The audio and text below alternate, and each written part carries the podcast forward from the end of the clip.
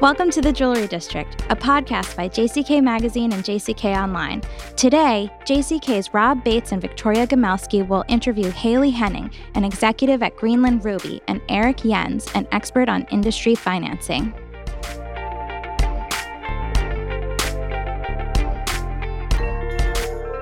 Welcome to the Jewelry District. This is Victoria Gomelsky, editor in chief of JCK and JCK Online. And this is Rob Bates, news director of JCK and JCK Online. We're super excited. We've got for the first time here in our podcast studio a, a duo. And in fact, they're a married couple. It's our first duo and our first married couple. Hayley Henning, VP of Sales and Marketing at Greenland Ruby and a veteran of the colored stone trade and her husband, Erik Jens, a strategic partner for companies in the luxury industry, including jewelry and art companies, and also a longtime expert in diamond financing. So we're thrilled to have you. Thank you very much for being here.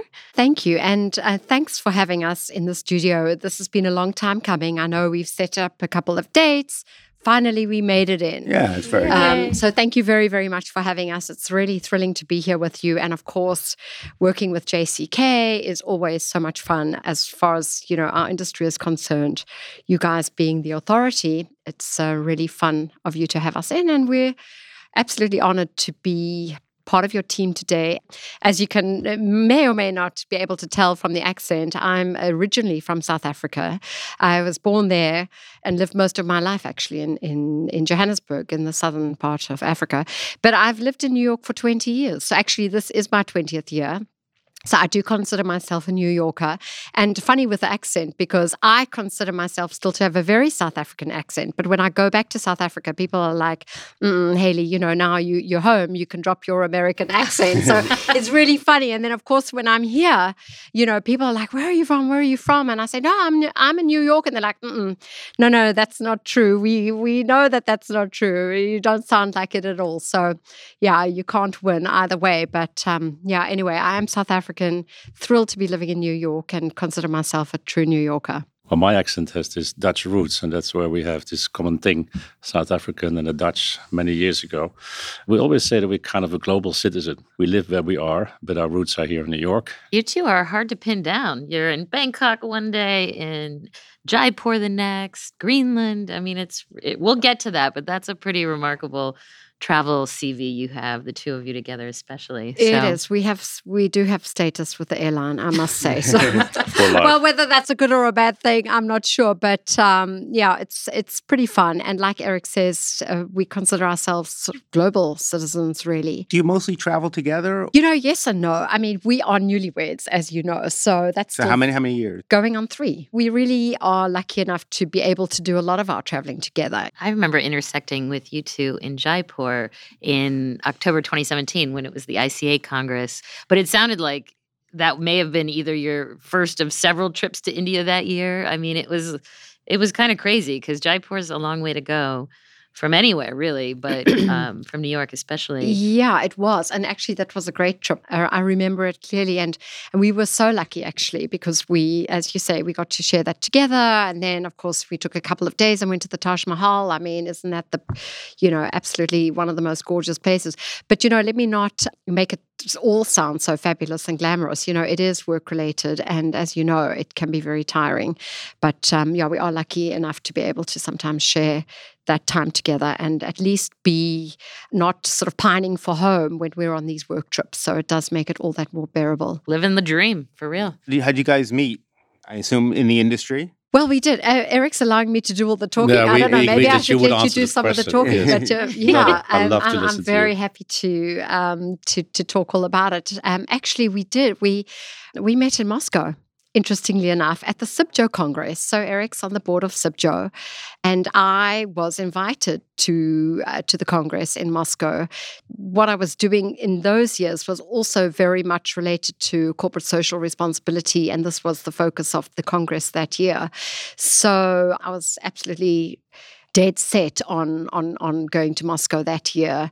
I was not going to miss this conference for anything, and little did I know um, that I would meet the love of my life while I was there. Of course, when we met, we struck a conversation and and never stopped talking.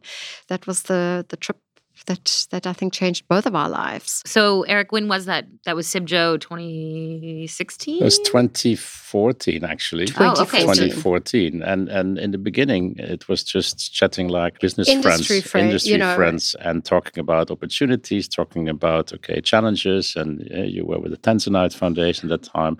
I had my challenges on the banking side.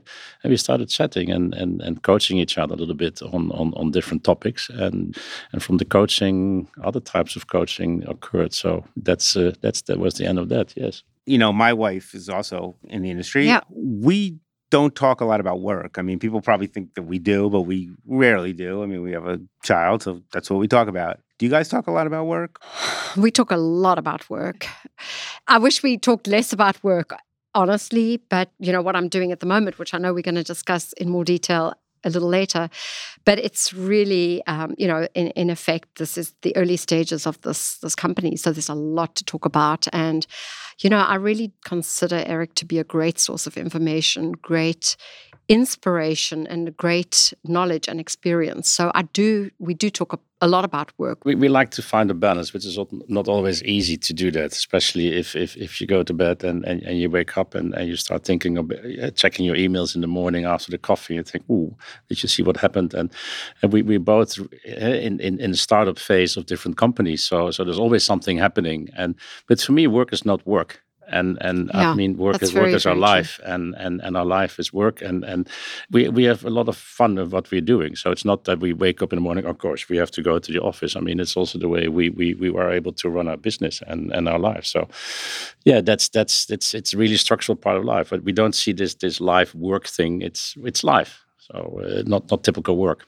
Yeah, well, and being able to travel the world together, of course, when you're in fabulous, glamorous cities together, attending conferences, it does sort of, it's hard to separate what is fun and what is business because they're both kind of intertwined. Exactly. Absolutely. But at a certain moment, I must must admit that we also become a little bit tired of of another uh, conference of another. I mean, at the end, are, are we are these conferences really making the difference? Uh, we always talk about sustainability. We always talk about how things should be better. We talk about finance. We talk about provenance.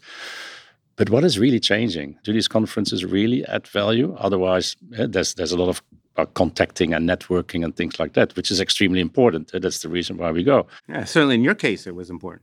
Yeah, There you go. no, no, no, exactly. But but in, in a way that that that are, are these conferences really making the difference? So that, that is that is still for debate, I think, at a certain moment. And I think that's certainly something JCK is looking at as well. How can we do things better, and how can we really achieve things?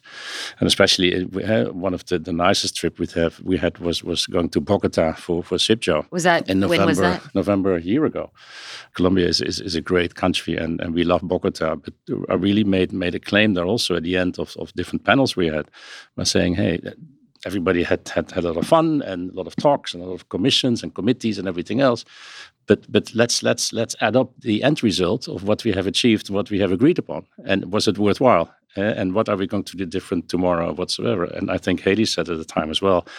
Well, again, discussions about sustainability. If you still don't understand what sustainability is, CSR and ESG, that what it does for your company and for the world and, and for, for, for basically uh, the community, if you still have to discuss that, then then something is wrong. Let's talk about indeed the consumer and and how to keep the consumer attracted to to this industry. And and and and I think we're not doing a, as an industry in general not not a good not a good job on that. So so that's Well, that's, I think that's we're the doing a very Yeah. uh, good job internally with each other. We're talking a lot to each other.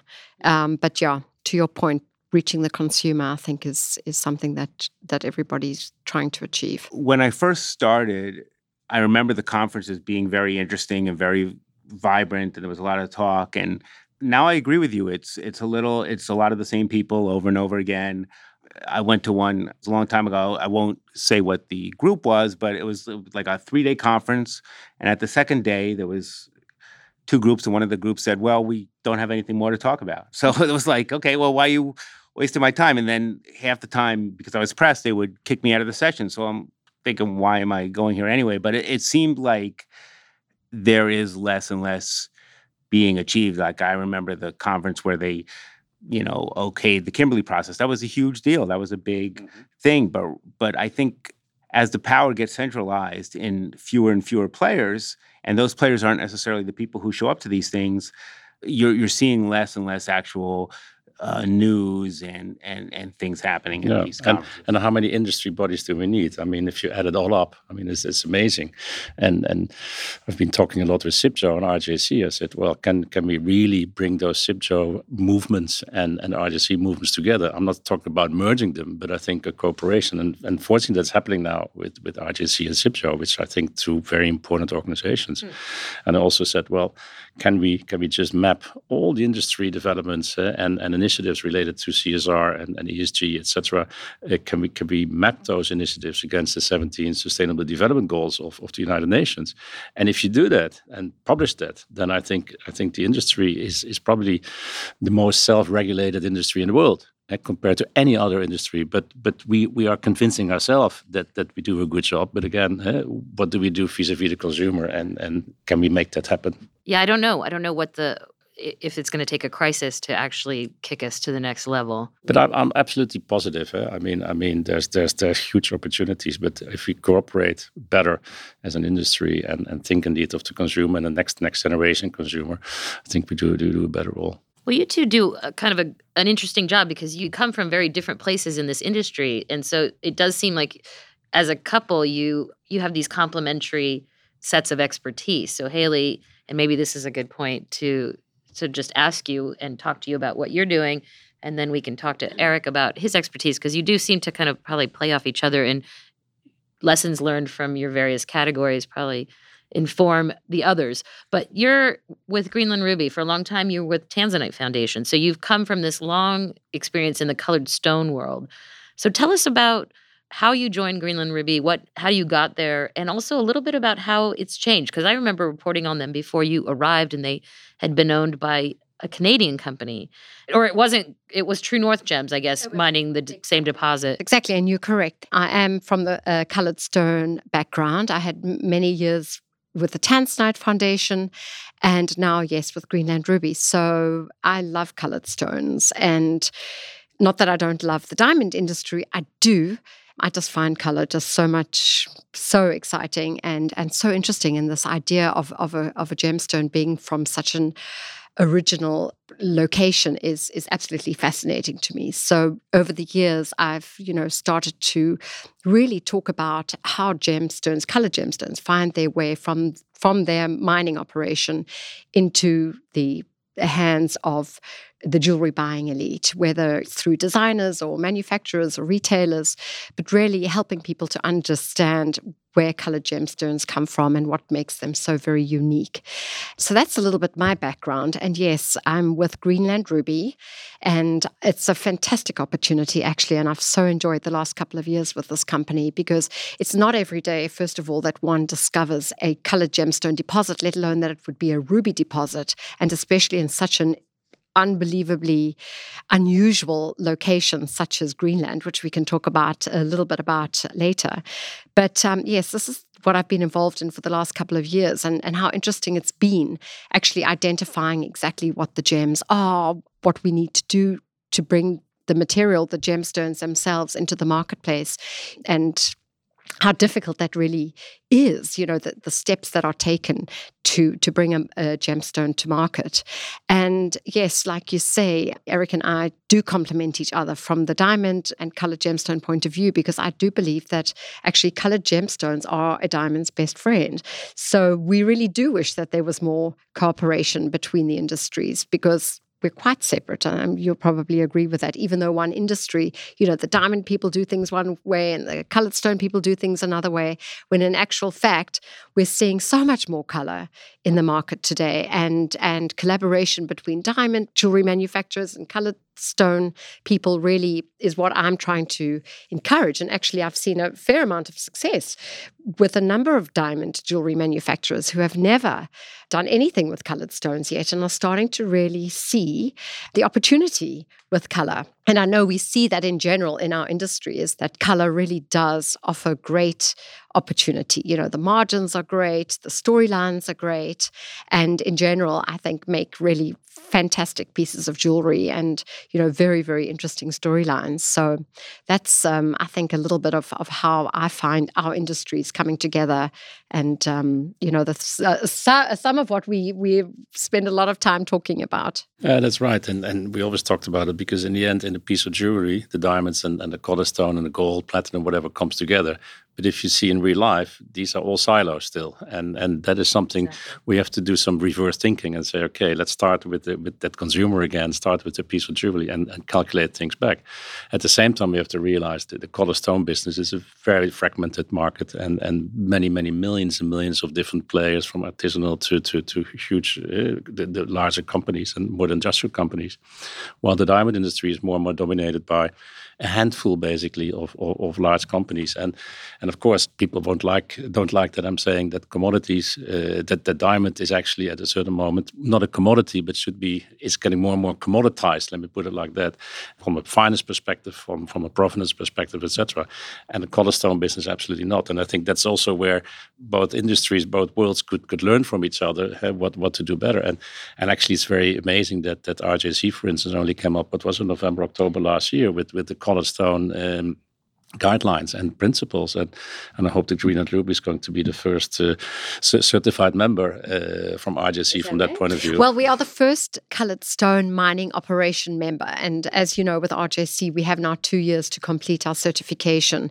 which is a series of um, results that we have to present in order to actually become a certified member but we are officially a member of RJC which is a fantastic start and to set the way or pave the way, I should say, for, for other colored gemstone companies to follow suit or to get involved, because we do know that as difficult as it is, these are some of the things that we all need to start um, looking at doing. And I know there's been, you know, a great amount of resistance in the colored stone industry. I know it's very, very difficult to to track and trace, but you know, this is a, a, a part of what's going on in our industry. And as difficult as it seems, we all have to start somewhere. So Greenland Ruby is hoping to set that example. Yeah, it's the same as the Kimberley process. It's it's it's called a process. It started in 2003 and, and it's still not finished. And and I think and I think people can can well, complain about the KP, etc. But at the same time, it's the only thing we have. And if without a KP, I mean, uh, Kimberley process, I don't think we should we would have been where we are right now.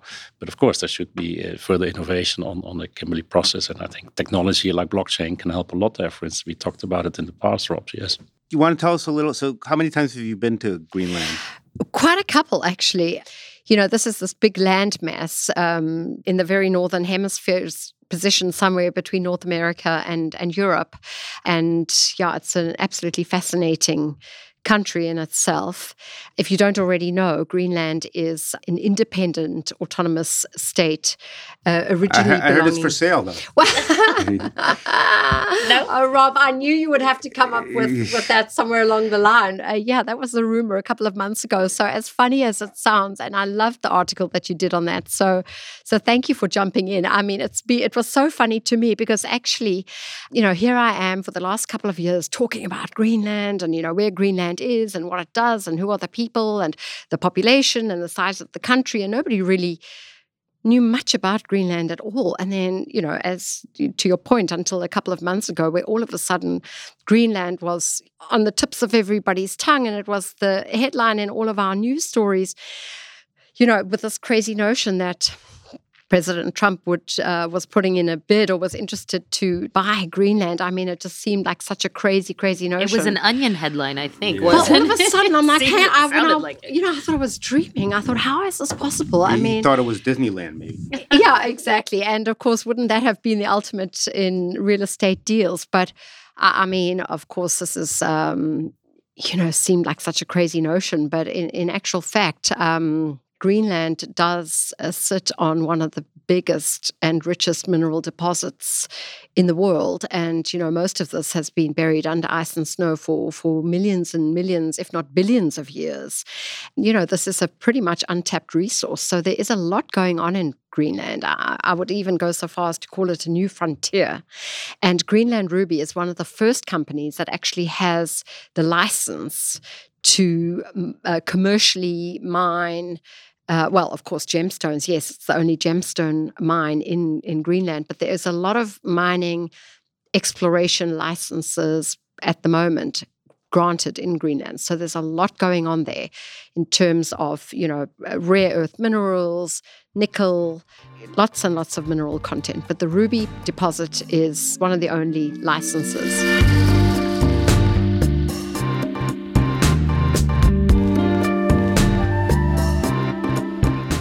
If you're a fan of podcasts, you know that listener reviews is what helps make them possible. Help spread the word. Please rate, review, and subscribe to the Jewelry District on iTunes or Apple Podcasts. And now back to the show.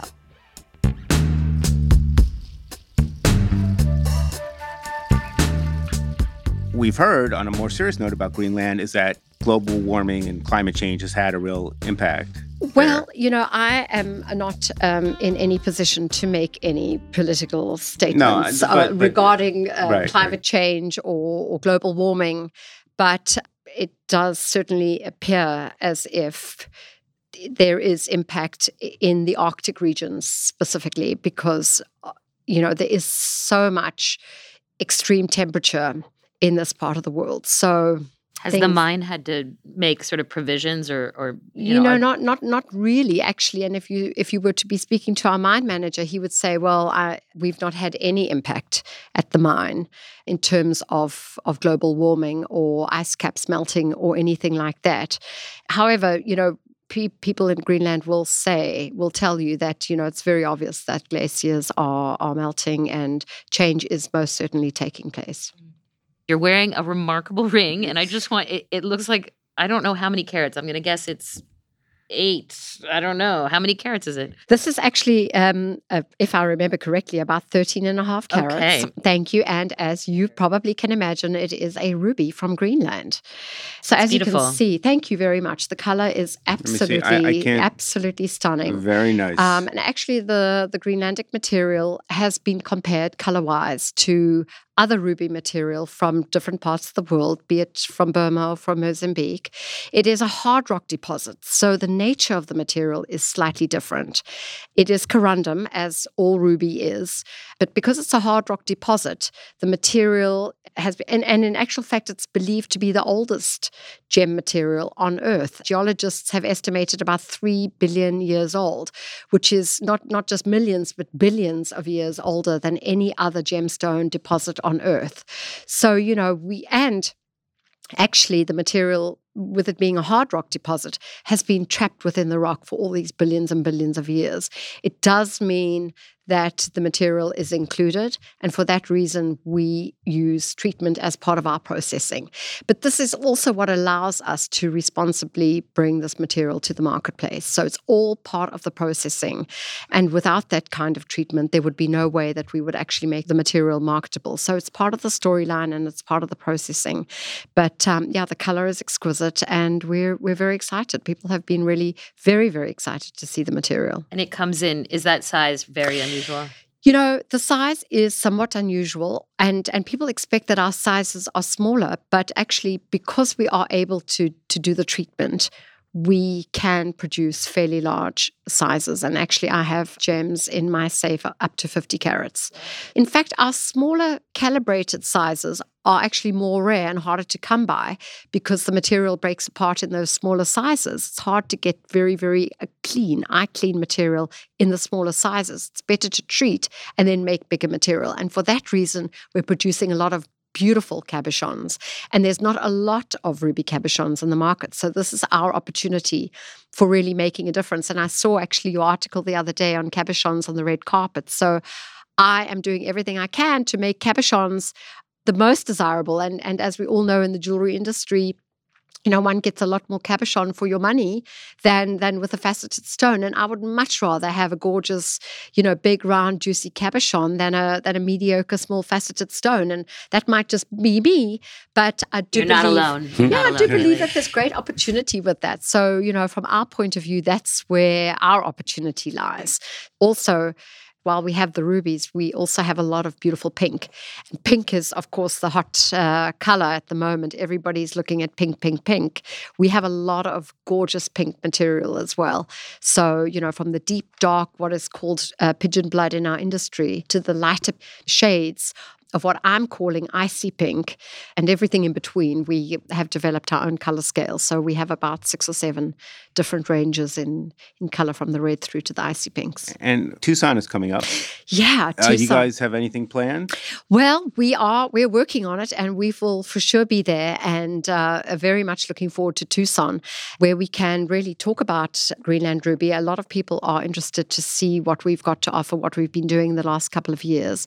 I will be hosting the Pink Polar Bear Pinata Party in Tucson, so you guys please Sounds make fun. sure that you're there. It will be fun. We'll be updating the Where press. and when? I'll, I'll be there. Yeah, I like, I we'll like be a good updating pinata the So, well, what is Praise. it? What is a polar bear pinata party? Well, the Pink Polar Bear is the Greenland Ruby corporate social responsibility arm. We formed the Pink Polar Bear Foundation as the CSR arm for Greenland Ruby. Everything that we produce at the mine and we sell, a percentage of those proceeds will be channeled into the Pink Polar Bear Foundation.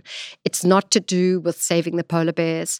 It's called the Pink Polar Bear Foundation because the polar bear is the symbol of, of Greenland, but it really is concerned with international polar research in all disciplines, not only animal, but in human species that are affected by climate change. So we'll be challenging funds into the foundation, which in the long run, we're hoping to, you know, really raise a, a substantial amount of money that will ultimately go towards significant and sustainable research in Arctic regions, specifically in Greenland. Well, they can can make a nice bridge because actually I'm the chairman of the Pink Polar Bear Foundation. There you go. So there we go. Guess how he was appointed there. There you yeah, go. yeah, that's, Yes. that's You had him in. Well, Yeah. and actually, let me just say that that the reason for that is that this is a very, very serious foundation. This is not just something that we just thought, oh, let's have you know a foundation.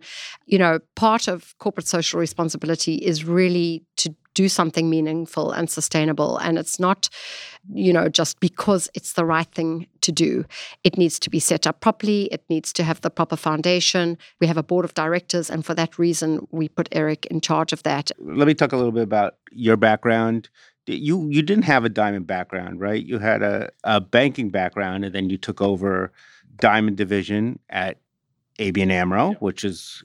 I, it's still probably the biggest lender in the industry. uh, No, not anymore. No, not no, anymore. not no? anymore. I think I think uh, we talk about now IndusInd Bank is probably the, the larger the largest of the, of the group Right. in this in the meantime. So when you came there, did anything about diamond lending in particular strike you as different from other kind of lending? Absolutely, I've been my life in banking and and and especially uh, on, on on the client side, always client focused on on private wealth management, asset management, uh, private banking, and, and lending and finance.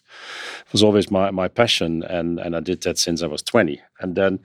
Uh, since the financial crisis, there were a couple of issues in banking, and and apparently I was a good uh, problem solver, um, and and cleaning up and transforming businesses. And I did it successfully for the hedge fund business for Fortis at that time, dealing with the whole Madoff uh, issue we had at, uh, in, in in 2008.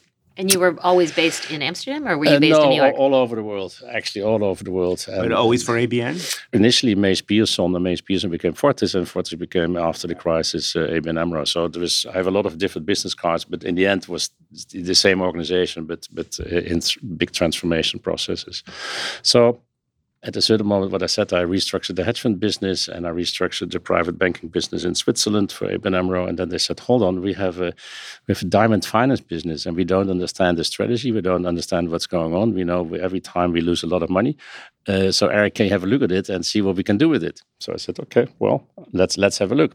Um, and what I found was was was a lending portfolio, a loan portfolio, where I think, okay, uh, compared to to earlier standards, I was I was used to. I thought, hmm, we didn't see enough collateral. We didn't see um, the skin in the game from the diamond diamantaires themselves. I mean, the bank was was lending 100% of the invoices, so I think there was a was a well no checks on on on, on checks and balances on the invoices itself. So funds were rerouted or, or, goods were returned, and well, you know what happened. And uh, and I said, okay, let's let's change. So I had a great team, a great management team I worked with uh, in, in that in that period. We called it de-risking optimization, and and a big part of the de-risking was that I said, okay, I'm an old-fashioned banker. If you give sometimes money to a client, uh, tell them that you want it back, and see what what if it's possible to pay back, and if not, then we have a problem. I got quickly well wise and in in this whole process in a way what what was possible and what was not. So we had a very good process in a way and the de-risking process to to not only make the portfolio healthier but also uh, if, if, if, you want to do something uh, for yourself for the portfolio of the bank you also have to do something from the industry. So i took a kind of a leadership thought leadership role by by saying okay let's let's let's let's give something back to the industry by helping the industry when when we talk about csr again but also when we talk about new standards when we talk about bankability finance uh, options and and technology new technology last year, as you know, ABN AMRO uh, sent out a letter saying they're not going to finance certain rough purchases. A lot of people were very alarmed by that.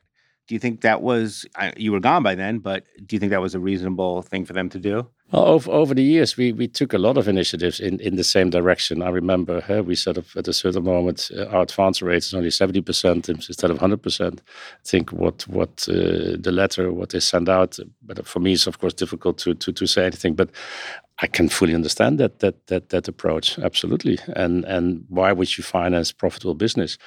The thing is, I think you should do it on a one-on-one basis with your client. And and uh, but at the same at the same time, in the more legalistic world, you have to put it on a piece of paper. But I'm sure that the letter goes uh, is accompanied with with one-on-one conversations with the client. And I think I think it's a healthy healthy development.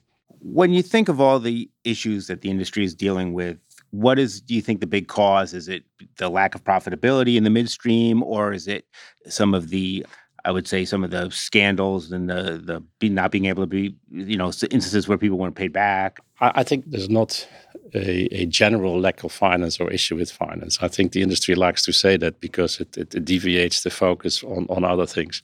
I think the lack of profitability is an issue, and that comes from from from different for different reasons. Basically, hey, you talk about the lack of profitability because people were not updating their their uh, the way they produce the diamonds, uh, enhancing yield, uh, applying new technology, and as long as the margins were nice, I mean, nobody really cared and and and now you are in a situation that the margins are very thin. Uh, so so these kind of optimization and cost reductions are, are key.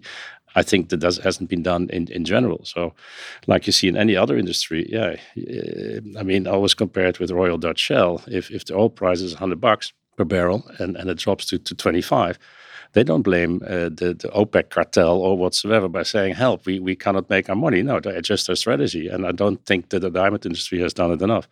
In general, I would say. The second is is that that uh, of course you can also ask whether the price of a rough diamond is is is not too high. I don't know, but apparently there is this this imbalance in in demand and supply, and and you saw the figures of Beers and Alrosa. Well, if you see that, then then you know there's something wrong. Some people blame Indian banks for some of the issues that that have kind of arisen. That a lot of that some of the big companies were kind of being sustained on these on, on easy credit, and in no, fact that yeah. became part of their business model, just getting bank money? My theory from that perspective is that, that there was a big blur when there was no distinction between uh, what was put in the real estate market, for instance, and, and what was put in, in the underlying diamond business in India. There was a lot of money put into the, the real estate business, and when the market was growing uh, the, valuations every year up 15 20 25% everything was great But after demonetization, the whole real estate market came down, of course, and, and the liquidity was gone. So basically, the companies were hit both, and again, this is in general, both on, on the real estate assets, but also on the margin influx uh, of, of, of the diamond business. So that was a perfect storm. And at the same time, banks pulling out uh, the, the, the, their credit. I mean, yeah, there you know that, that as a company you get into into trouble. And and I, I do think the, the, the big uh, scandals we've seen uh, in, in in India. We know we, we talk about the two big big names there, but actually that had nothing to do with the diamond industry. It, it was that was basically fraud in banks in those companies in the jewelry business. But everybody thinks it's the diamond business. But I think I see that separate. But yeah, there have been a couple of, of, of rogue traders and, and, and companies which which got into trouble. You know, you helped out a little bit with the Bain report that just yeah. came out. Yeah. It said that things are probably not going to be better for the next year or so in the diamond business. Is that how you see things also? Well, I'm not not sure I, I, I, agree with everything in the report, but I always like to read the reports. I think I think they're, they're very well uh, balanced, and and I like the, the, the quantitative approach they have. So I think the, the the point is, as long as demand doesn't pick up, everybody will be in trouble. Yeah. So so and and of course we we have seen now competition coming in from from the lab grown diamonds, which is only three percent of of the overall diamond market now. But try to make your calculations, which becomes ten percent of the market. And I'm not saying that that lab grown diamonds will substitute natural diamond, but there is there is this tension. And if your margins do not improve, and and yeah, I think, and if if if if if the, the inventory is build, building up uh, over the, over the, over the years, and if if if the, the, recycling of diamonds is coming back over the, I mean, then then we have a big big overflow of, of diamonds. So that's the question: who's going to buy it? When you see ways out of this crisis, you know the industry is putting a lot of money and De Beers in particular and the DPA into marketing, which is which is great. I mean, do, do you think that's one of the ways out? Yeah, I think I think that's one of the ways out. I think the other way out is to to to, to unite as an industry. Eh? And I see now, for instance, the the, the, the discrep- discrepancies between the lab-grown diamond people and, and the natural diamond people. I always say, well, hold on, guys, a diamond is a diamond.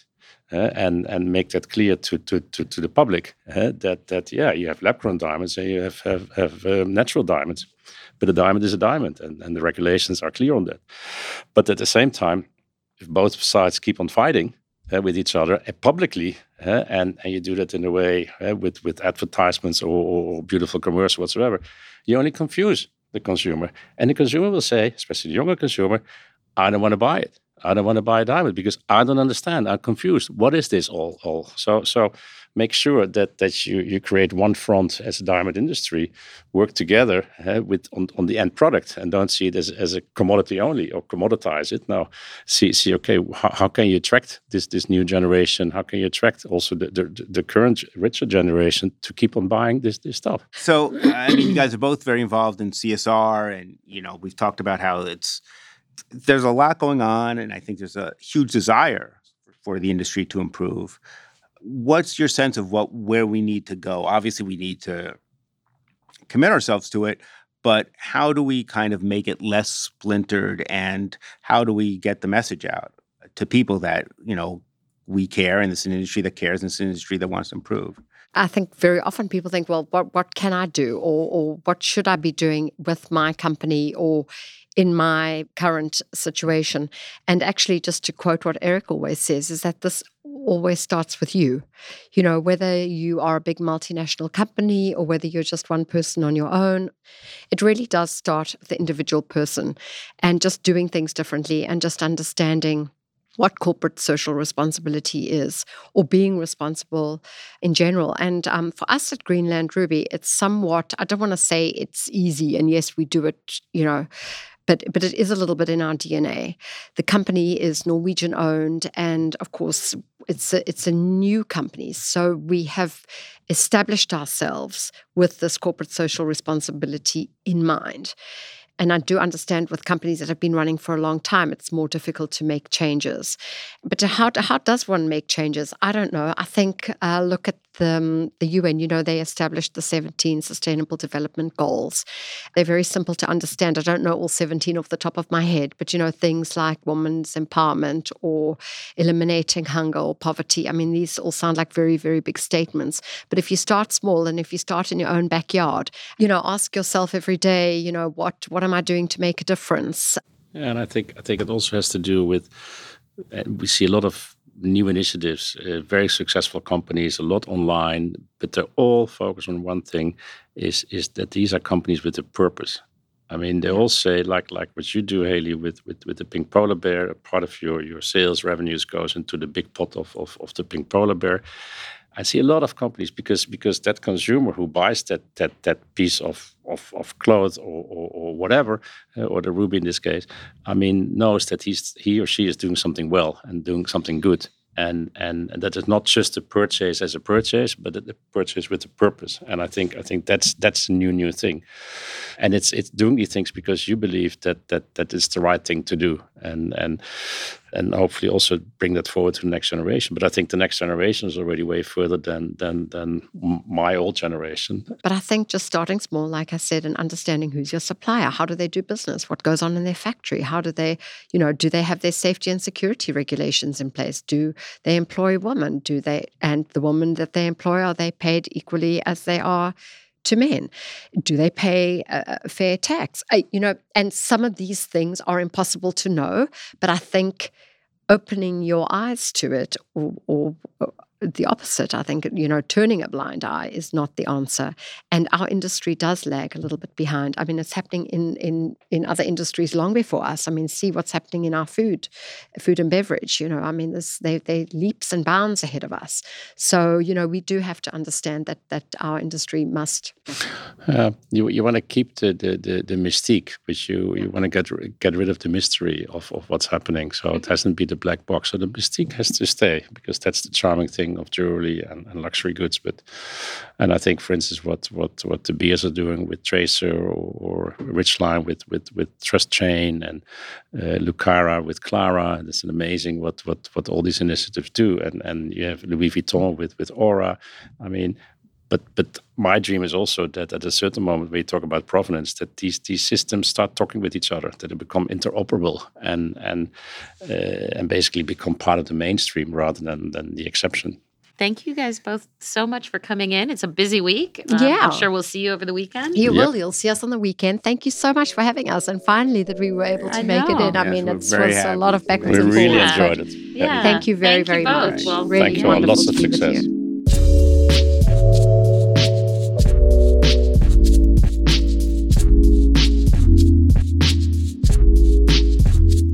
Listening to The Jewelry District. I'm Natalie Chomet, the producer of the podcast. Our editor and engineer is Levi Sharpe. If you like what you heard, please rate, review, and subscribe on Apple Podcasts. We hope you join us next time on The Jewelry District by JCK.